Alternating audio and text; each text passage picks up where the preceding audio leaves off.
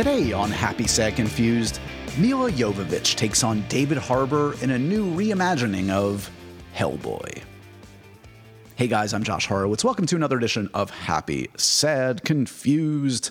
Welcome to my podcast. Today's guest, as I said, is Milla Jovovich. Maybe it's Jovovich. I've heard it pronounced both ways. I think she's cool with it either way. To her face, I said Jovovich, and she did not correct me. So for the record. I'm going with that.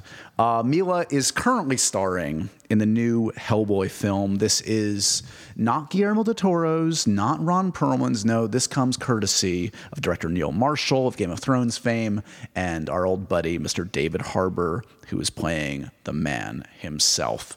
Uh, this is a wild ride. This is crazy, R rated, sick, perverse, fun um, action movie stuff. And Milla who is no stranger to genre filmmaking, uh, is playing the Blood Queen Nimue. So check that out. It is out in theaters this week. Milla Jovovich. Uh, this was a real pleasure. Always been a fan of Milla's. Going back to, I guess, like most people, I discovered her in The Fifth Element. Um, what and what a performance! What a crazy film from director Luc Besson. We've talked about that film on this podcast before, so uh, a real treat to have her on to talk about her early days.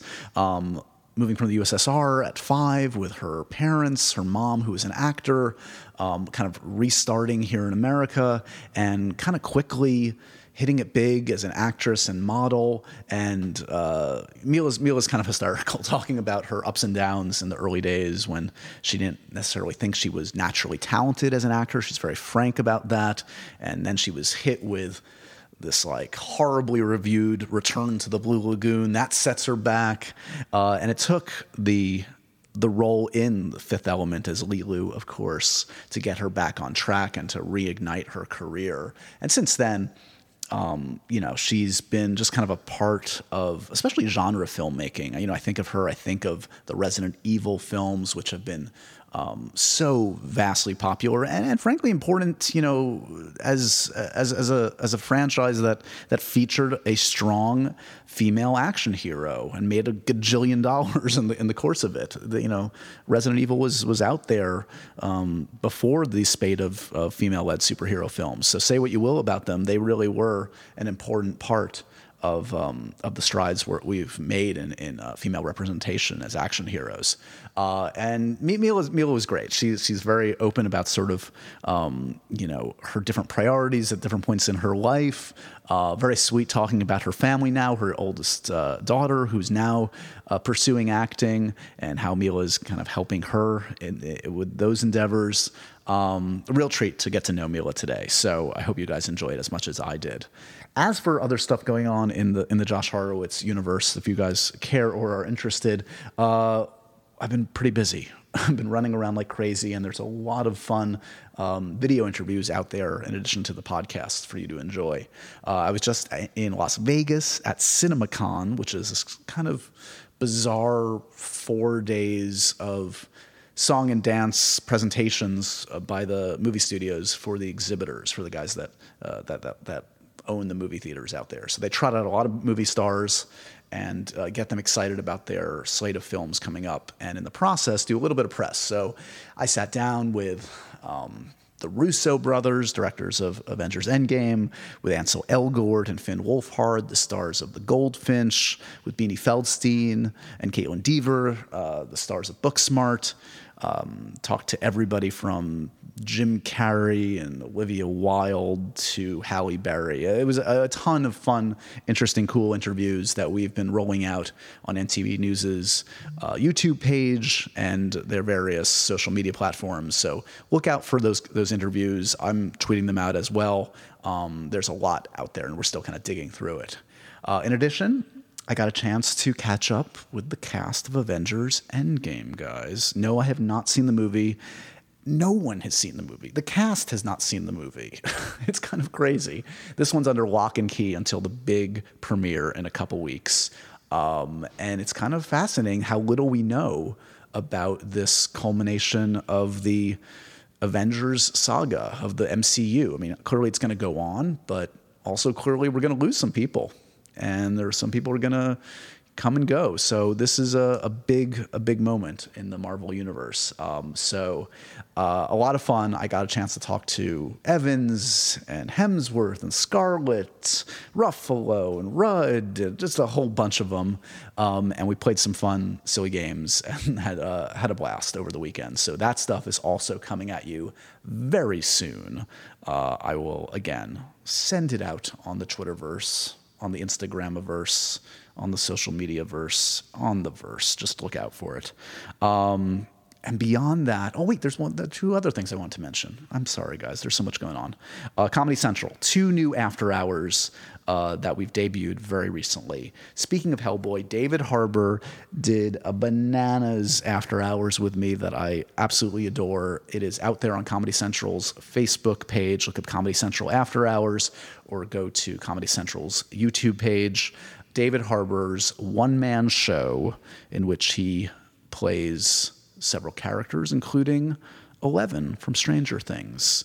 Uh, we spent uh, a few hours together a few months back doing this, and it's it's delightful. You will enjoy, trust me.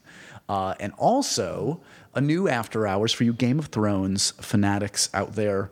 Um, Paul Scheer, the great Paul Scheer, stars in a very special Game of Thrones themed After Hours with me.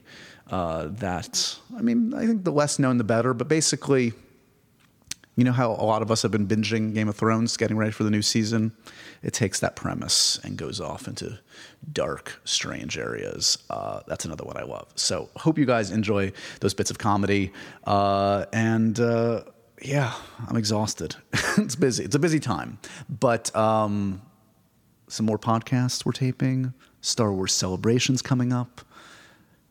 Look, there's no rest for the weary. Uh, in the meantime, enjoy this conversation with Milla Jovovich. Remember to check out uh, the new Hellboy film. It's out in theaters this week. And remember to review, rate, and subscribe. Do happy, sad, confused. Spread the good word. Here's Milla. You too. I love all of your decor. There's a lot going on. It really is. I can see that you were a kid who was into sci-fi yeah. and action. Yeah, we, we grew up around the same time, about the same age. So these are probably yeah. Some are more you reference kidding? Points. Like Big Trouble in Little China. I watched that so many times on like HBO or whatever. Yeah. No, it's it's a perfect movie, a perfectly weird, crazy movie. And it was crazy too because I feel like when we were growing up, like you literally would be flipping through the channels and just see the craziest stuff. Like I watched Aliens when I was literally a little like too 10, young, but that's or, perfect. Yeah, exactly. like my my daughter would never be allowed to watch the kind of or Big Trouble in Little China too. It had some pretty racy yeah stuff in it, right? Well, it was oh yeah. Like I, I feel like everyone. I remember like yeah the traumatic like sleepover where we watched Jaws like and it was like way too young. I remember watching here in New York on Channel Eleven like, watching watched... The Exorcist. Like oh, oh my The come Exorcist on. that was not good. But even like Goonies. Goonies is pretty pretty like, intense yeah, for a kids movie. Pretty intense, and also like.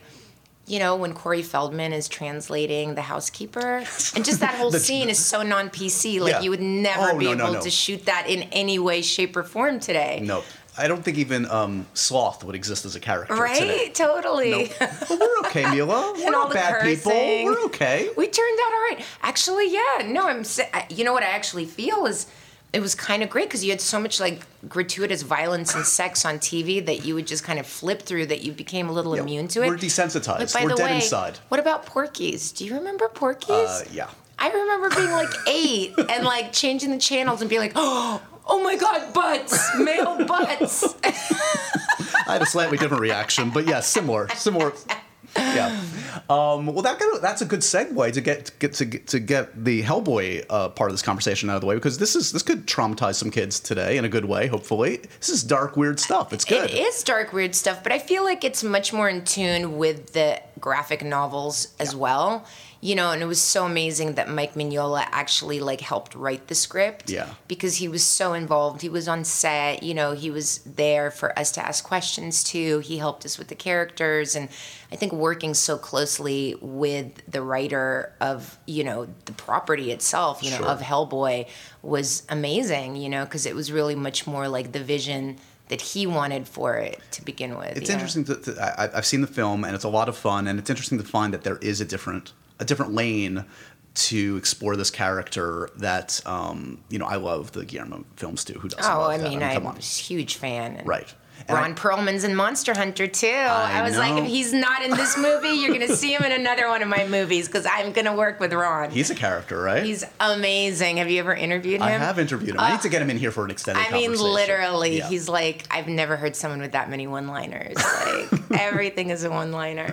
Uh, Harbour's no slouch either in a different way. no, he is none, no slouch at all. Are you kidding? I wouldn't be surprised if David Harbour is a director at some point later. Oh yeah. because he's just like got like he's so cerebral cerebral Mm-hmm, right like he'll talk about hellboy and you think like it's some existential kind of like Right. religious experience Yeah. and i'm like i don't understand half of what you're I'm you. talking about but i'm gonna go with it he's like I just think the horns are kinda cool. intelligent Yeah. uber intelligent like I remember talking to him. I've talked to him a few times. I actually just saw him. I was at CinemaCon in Vegas, and um, he he seems like he was traumatized a little bit by the experience. I mean, he had to go through a lot. I He mean, that- went through a lot. He did. I felt bad for him because you know, at listen, at the best of times, you could be doing like a family drama around the dinner table, Sure. and you're going to be working 15 hour days. That's Right, what it is right. on a film. You know, but this time we have to come in. I mean, I experienced it for like a week and not even as bad because Yeah. I had like five hours of like body paint and things for some of the scenes. But he had every morning five hours to put on like a 40 pound plus costume of prosthetics, Yeah. you know? And by the end of the day, poor guy, he would like just be sitting holding his head in his hands, like with the worst headache because, you know, the the mask the weight, and the, literal weight. yeah, the weight of Yeah. the horns and everything. So yeah, it was pretty. You know, I think a lot of actors don't understand how much patience you need Right. to do these kind of action films. They feel like, oh, I'm just gonna like whatever. It's just like just an action movie, Yeah. but they don't get that you really do need to like keep it together because it's it's frustrating. Well, and the concentration, as you well know, I mean, doing the Resident Evil movies, as stunt heavy as those were, um, a lot of hurry up and wait, Oh yeah, and a lot of um, intense concentration when it's when it's your time to do it because you fuck up, you can get seriously injured. Oh, yeah. like that's this is no joke. No, are you a- kidding? Even on Hellboy, at one point, I was working um, with Doug. Oh, what did I? Doug. He he plays the Gruagach, my my henchman, my pig henchman, and he's lovely, lovely guy. And he also had this animatronic head that's like a fifty pound helmet Yeah. that he wore. And at one point, he's like, "Uh, "Does anyone smell smoke?" And we're like, no.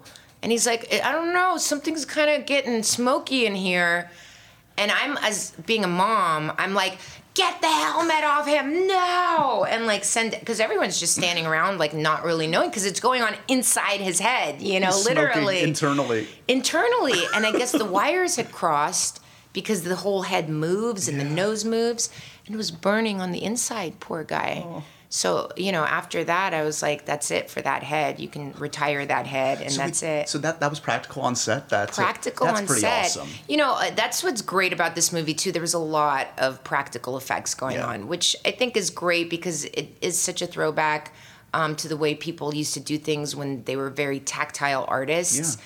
Um, and of course, you know, CGI is amazing, and the guys that are doing the computer stuff are incredible. But there is something I love about just like getting your hands dirty, you know, Yeah. like, you know, when I make a zombie movie, it's like you see the zombies, you see the makeup, you see like the work that these artists do to create these incredible pieces and set pieces. Totally. Um, obviously, like especially since the, I mean, going back to Fifth Element and then Resident Evil kind of raises the stakes to a whole nother level for you in terms of like genre stuff. Like, what percentage of material that you get is genre based? Does it does it come to you? Do you go after it at this point? you Is know what? At of- this point, I don't have to like go after it. Yeah. I mean, definitely it comes to me. But it's funny. I mean, I never, you know, my mom was a movie star in the Soviet Union in Right. the 70s. And, you know, so she kind of taught me what she knew. And, and she's always like, who would have thought? That this is what you would do, being covered in dirt, covered in blood. Like, who ever thought such a beautiful, glamorous girl that this is where her career would go? And I'm like, well, it's actually like a great career, and like I have people that really love my movies. And she's like, oh, please, when brings- will you be glamorous? When you wear beautiful dress? you know, you know, being a movie star.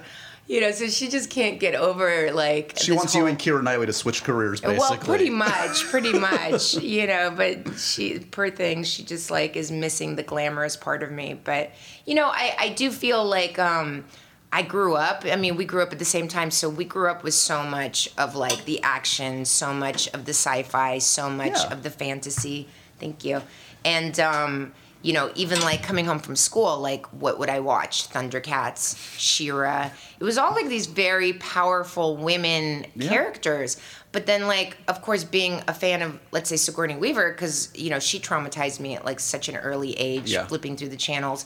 But then, like, I, you know, I would see Alien like every night for like months when they would play it on TV, and so of course I became a huge fan and wondered like why there weren't more women taking on monsters in a way yeah. and it was all like such a male oriented genre um, you know I, and i wanted to see more women to represent like me up there doing it not always like arnold and sly and like all sure. you know well, that was the Bruce 80s Willis the 80s was pop mostly yeah. Pop. outside of sigourney and, and aliens it felt and yeah. some cartoons you mentioned, it was it was the the Van Dammes and the yeah, Seagals and all that. And, and so you know, when I did Fifth Element, it just it really felt like almost a full circle or something. Sure. Like all the, the the interests and loves that I had as a kid, like escaping into these other worlds, like Lord of the Rings, you know, Dune, all mm-hmm. of these different fantasies that I would go into. And suddenly, like, here I am on set playing an alien from another planet,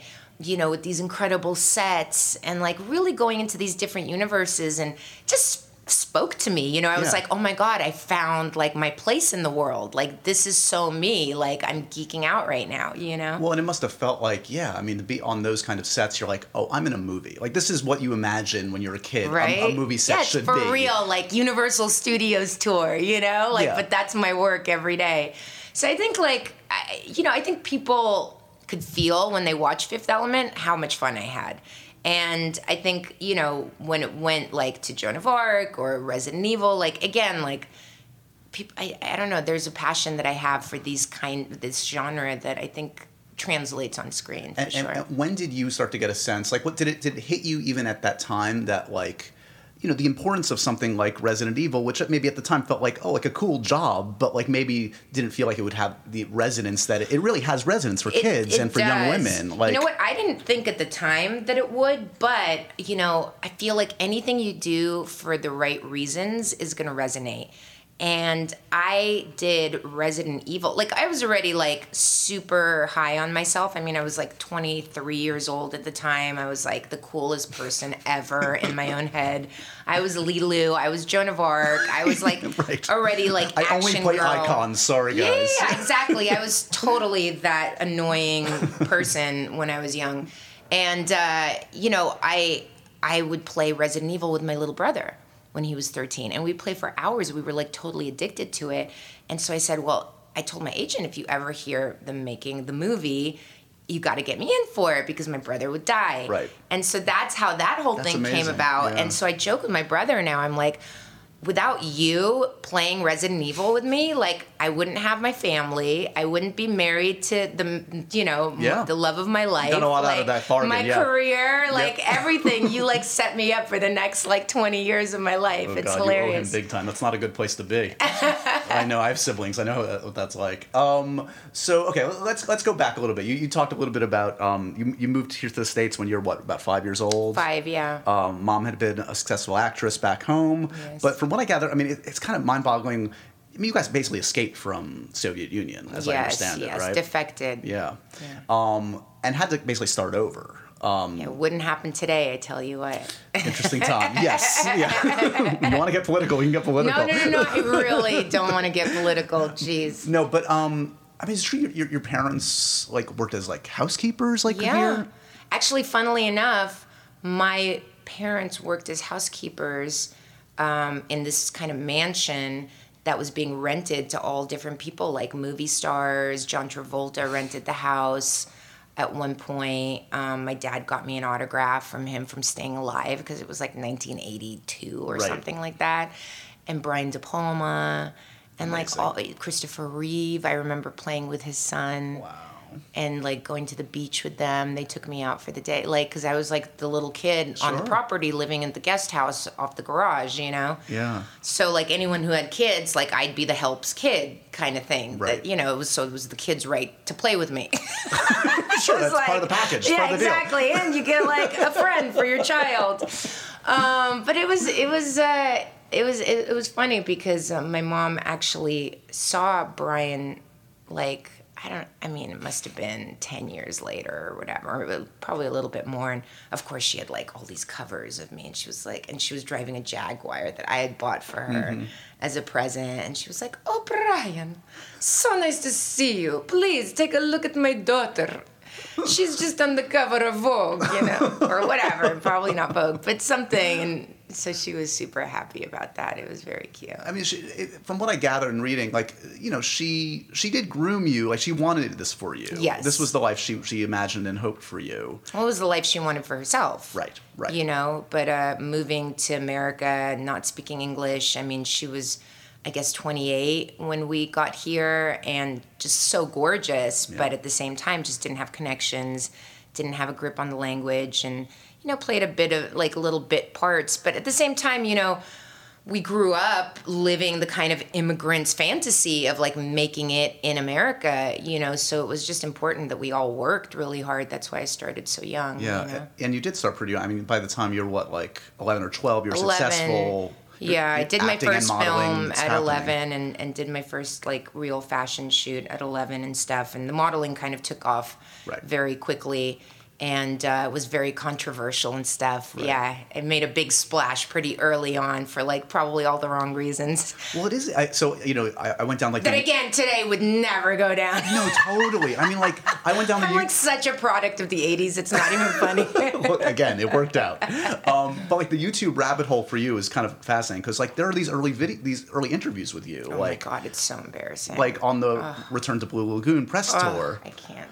Well, it's not even. I mean, I wouldn't even be embarrassed for yourself. It's more. I'm almost more embarrassed for like the questions you were asked and the way you were positioned because it's mm. like you're really young. Yeah. And it's like you're obviously a lot's being talked about your beauty and your Yes, and, like, what is it like to feel like sensual? Which is Like, just how not could right. you ask it's a not. child about being? I mean, now I look at it, I cringe, and my answers, and I'm trying to be so mature, and I'm like, well, and like the tone of my voice, I just want to like, if I was her mother, I would just grab me and like shake me and be like, don't you ever say that again.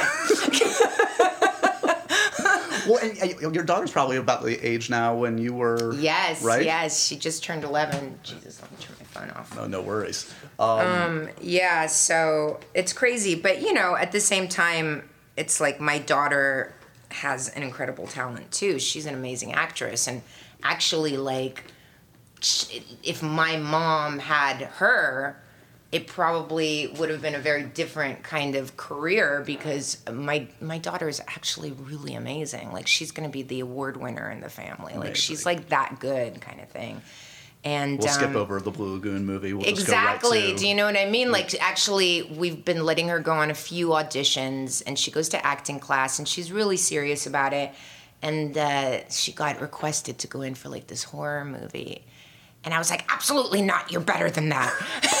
I, you're not gonna have the career that I had. Like, you're gonna like do different things. It's like the typical that, you know. But it's true. Like, I felt like your talent is amazing. Like, we have to save it for something that's really gonna showcase it in the best possible way. You know. That's awesome.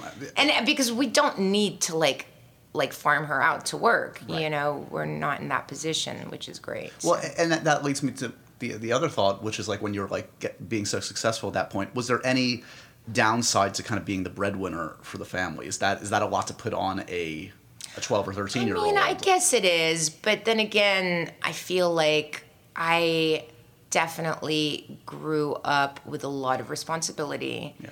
um, which, you know, I think in this day and age, like, people don't have that responsibility. Little I mean, you have today, a little more. Well, yeah, you have like adults who have are growing up in their 20s that don't know how to do like simple things for themselves, you Right. know, and for me, I was supporting my family at such an early age. I had like, you know, I had a job to do and I ha- I did have pressure, but by the way, I think pressure is important for for Yeah. humans, you know. That's what that's what makes us strong people, you know. Yeah.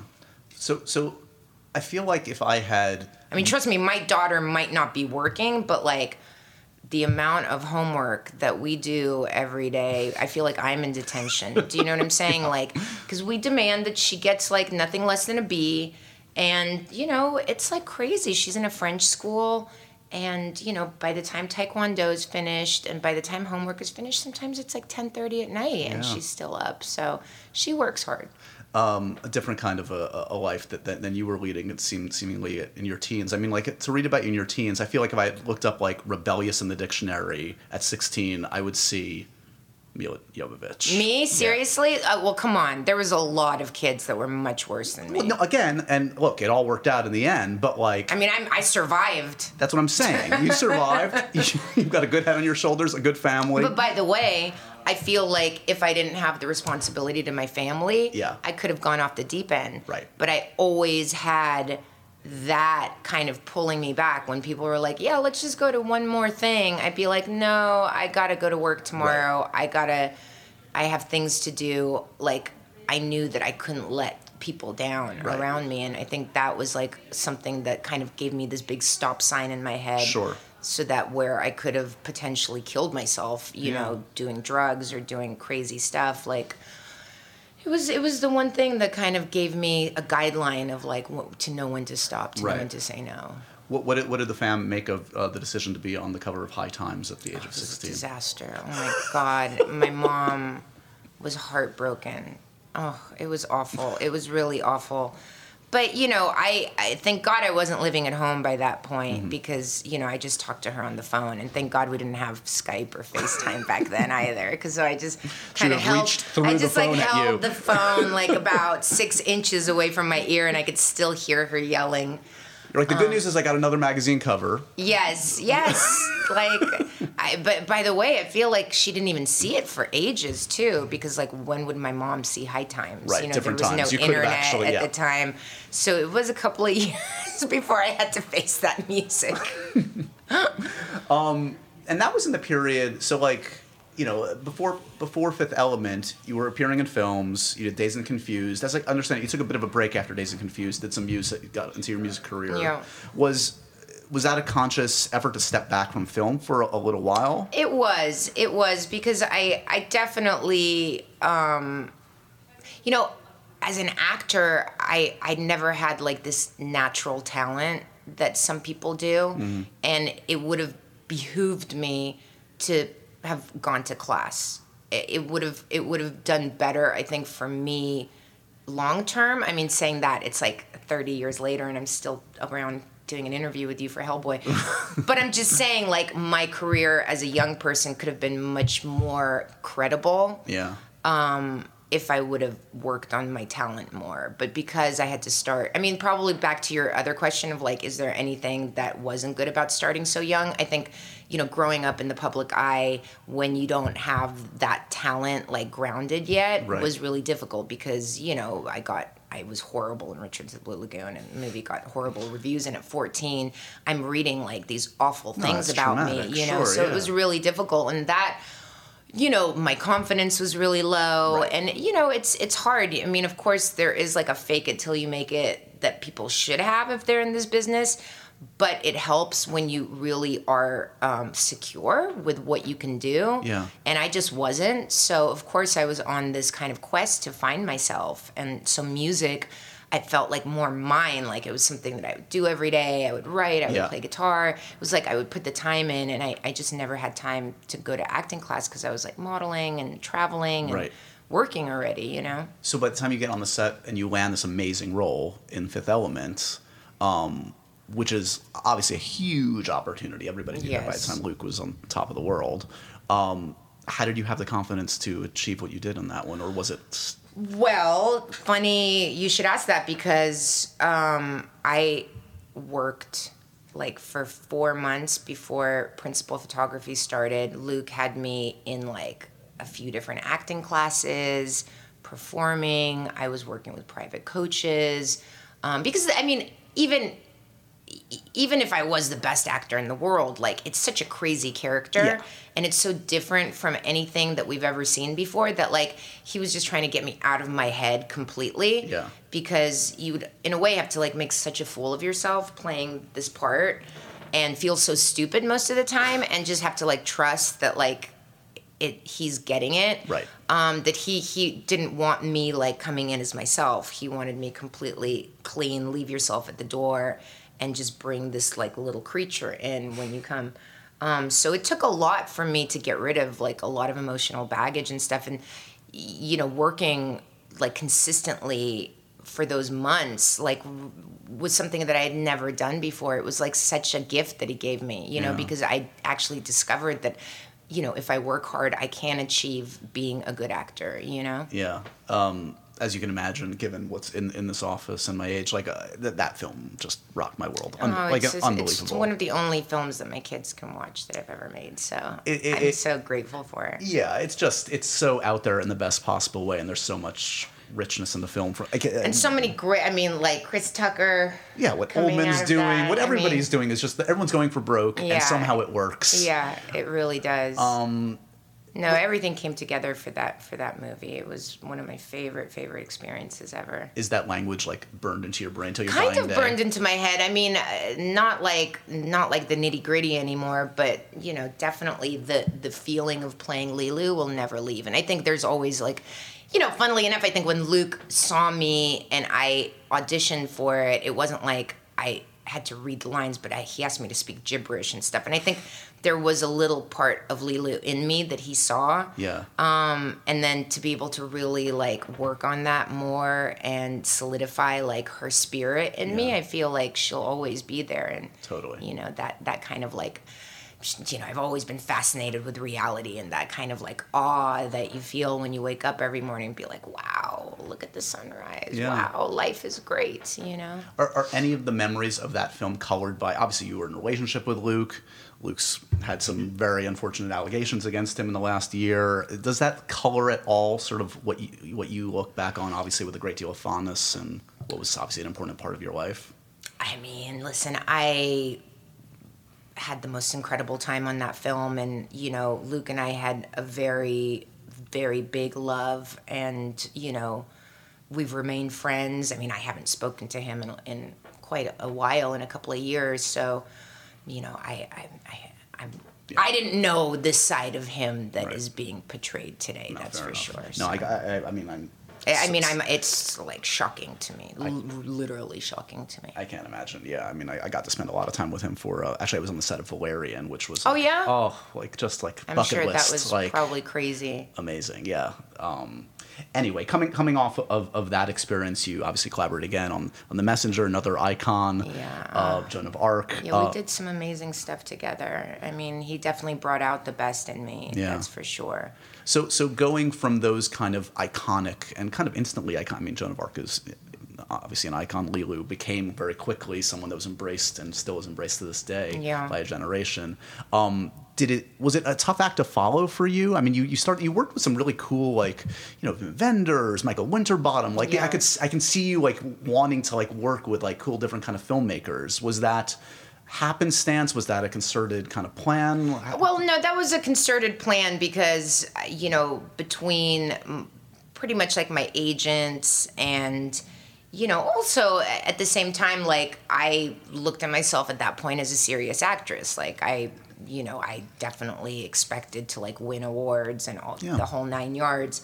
Um, so I was like trying to do indies and trying to do that whole thing, and um, and made some really great movies. You know, I, I think really once the whole Resident Evil thing kicked off for real, um, you know, it, it just became and and by the way, by the third one, I I got pregnant the next year, Right.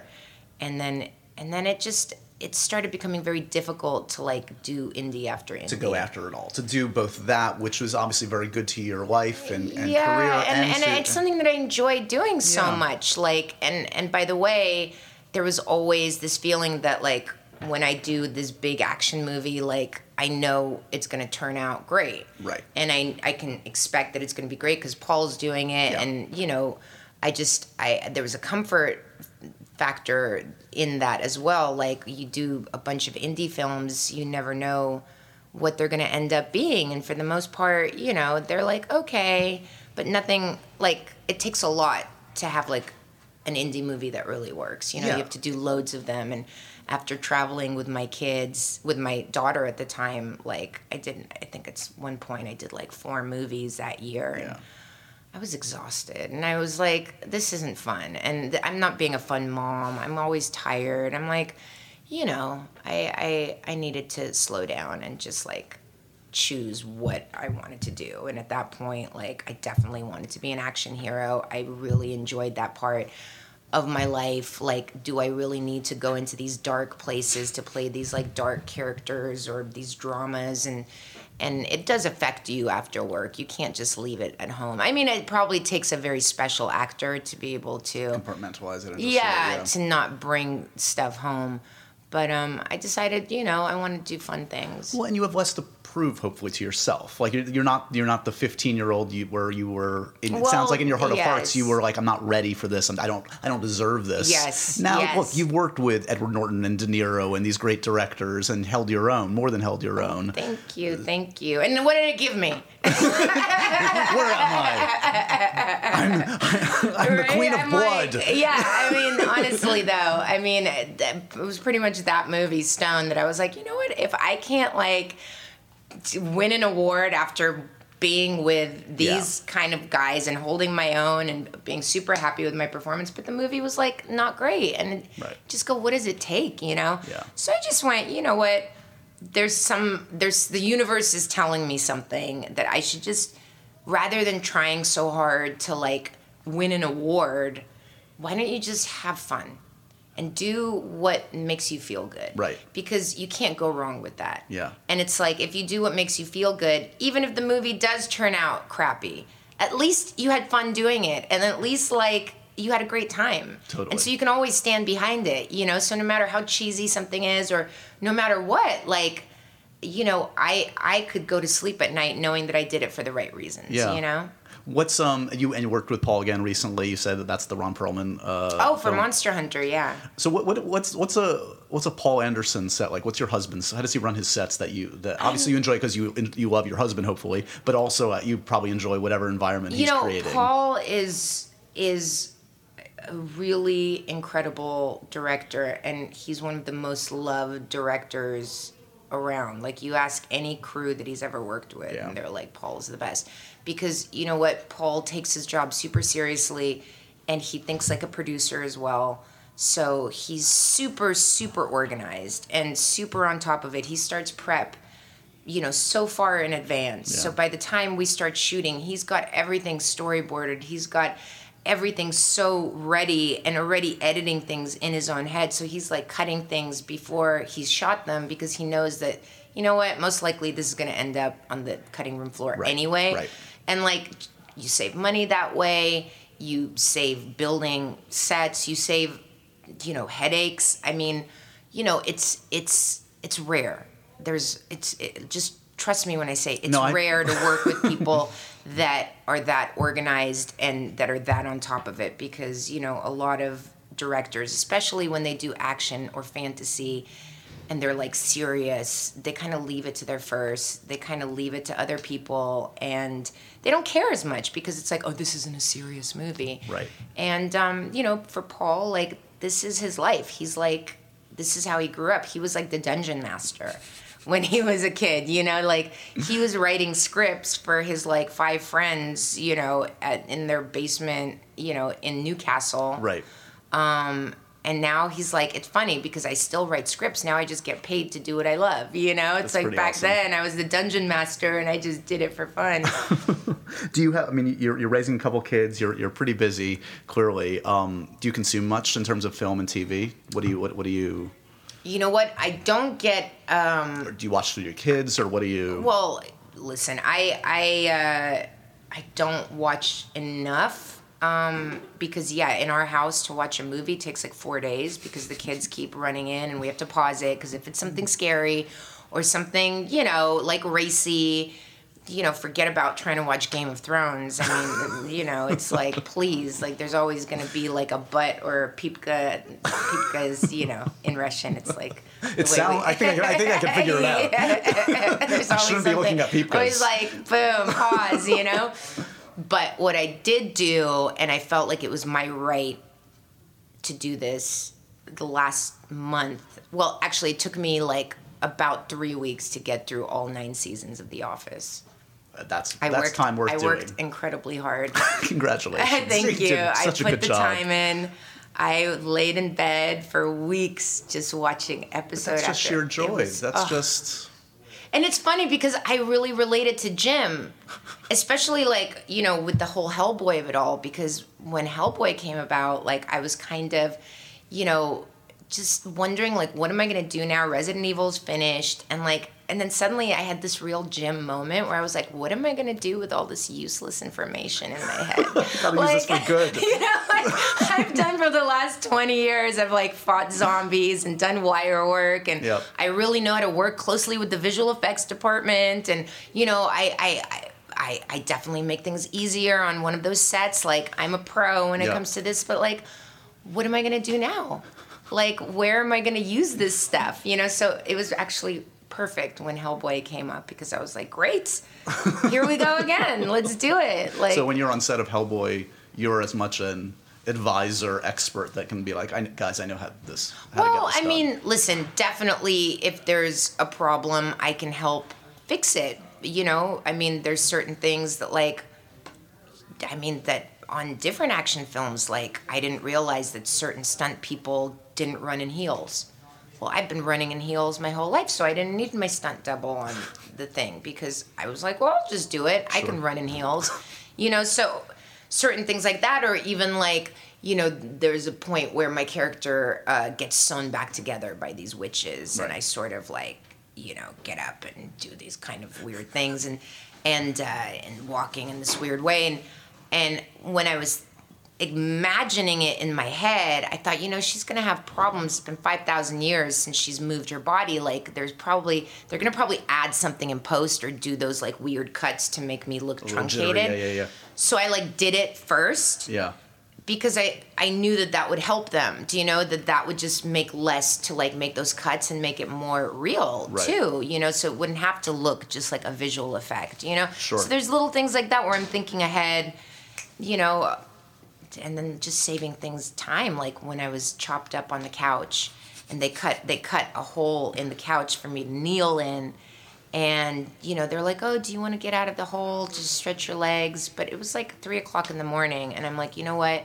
I don't need to stretch my legs. I'm used to being uncomfortable. Let's just keep shooting because I know once I get out of the hole, it's gonna take Be like 20 minutes Yep. to get back in and have them rearrange everything. It's like it's fine. So you know that's like it goes with the property. Like you hire me for a movie, like She's got I a can set of deal. skills, guys. Do you know what I mean? I can deal with like pretty harsh climates. I can deal with really awkward, uncomfortable situations. You don't want, you and don't want to get let this get out there because now they're just going to hire you for the toughest possible shoots. Are like you could kidding? use- That- that's what my mom says. She's like, I cannot believe it. You work for it. You they make you work for it. Have you ever done a role where you've had that kind of accent, the tradition, the kind of like the Well, Russian accent? Katinka. Oh, sure, that's right. Right? Zoolander, that was like my kind of, you know, Your homage, homage? to my. Mhm. That must have been delicious to do. Of course, my mom has no clue what I'm talking about. She's like, I don't sound like that. like, okay. Amazing. And then, okay, so wrapping it up full circle. Um, so, what are you what are you telling your daughter as she starts to endeavor on this? Like, are, are you does she is she listening to you for for advice, or is she sort of charting her own path? Well, listen, the the interesting thing about my daughter is that she does listen to my advice for sure, but it's like I'm learning from her as much as she's learning from me because Yeah. you know, I'd never been that close to a kid that's so naturally talented Yeah. and just for me to watch her like she needs help sometimes just to like connect with something. Yeah. But once she like plugs in and is able to relate to it in her own way, it, it- she just flies, and it's like crazy because she she underplays things. Like most kids overdo it, Right. But like her first instinct is to like underdo it, which is just so fabulous to watch because it's just real. Like sometimes it, it just doesn't even feel like she's acting, you know, and um and it, it was great. We were rehearsing for this audition, and somehow it just wasn't. She wasn't connecting with it, and I didn't. You know, I definitely don't. Well, anyway, she said to me, "Mom, well, what do you want? Like, just tell me what you want, and I'll do it." And you know, that was how my mom rehearsed with me. She would just like say the line and have me imitate her, and it wasn't good because my imitation was never as good as her performance because it was always second best Yeah, to you her. to find your own path into And it. that's Yeah. what I said, honey, I can't tell you what to do. You gotta you gotta find it yourself. That's the only way that it's gonna ring true is if you find it. I said, well, you know, why don't we just talk about it a little bit more? Like, what's the scene? What's the character? I said, you know, because in the scene she's angry at her mom and and of course she never gets angry with me. No, I'm kidding. but I was like, when was the last time you were angry with me? Blah blah. We were trying to think, but you know, she she she has to be like, you're ruining my life. I hate you. Okay. And I, I, you know, we were just trying to figure it out. And I said, well, when was the last time you felt super frustrated? And she goes, oh my God, it's school with my math teacher. and I just wanted to tell her. And immediately she goes off. And I was like, perfect. Use That's. Yep. Use that in the scene. And like, it was amazing. Like, she literally started crying during the scene. She was like, so good, you know? Look at so it's, look- look- yeah, it's one of those things where we learn from each other and, and, uh, it's you know. it's crazy to think how far we've come again from this even this conversation you talk about the insecurities as a, as a as a teenager not feeling like you didn't have the stuff And Now isn't you- that funny? If I didn't go through that, who knows? I might be telling my daughter to parrot me. right Do you know what I mean? Yeah. But like, if I didn't go through that, I wouldn't be able to help her just find it herself. And I mean, it's so true. Like, everything happens for a reason. You Totally. know, if only I would have known back then that, like, don't worry, your insecurity and your, you know, feeling pathetic is really going to pay off in the end Right. when your kid is like ready to start. that I think we got a, a heartwarming way to end this conversation for uh, for this nice R-rated, sick, twisted, fun movie, Hellboy. It is fun and it is sick and twisted. I had a great time. You know, I, when I watch my movies, I'm always so nervous, and I feel like sometimes I just can't like get into the film because I'm like critiquing myself. But with this one, as you know, as soon because I'm open the movie kind of. You so do, yeah, in a big I- way. I really enjoyed it, and suddenly I just went with it and didn't even think about it anymore and i had such a great time watching it i and i had to close my eyes during times which is saying something because i know like how they do all that stuff but if i have to close my eyes you know that something's scary too and by the way, her character's pretty resilient. Don't be worried in the first five minutes. It might seem like she's not going to last too long.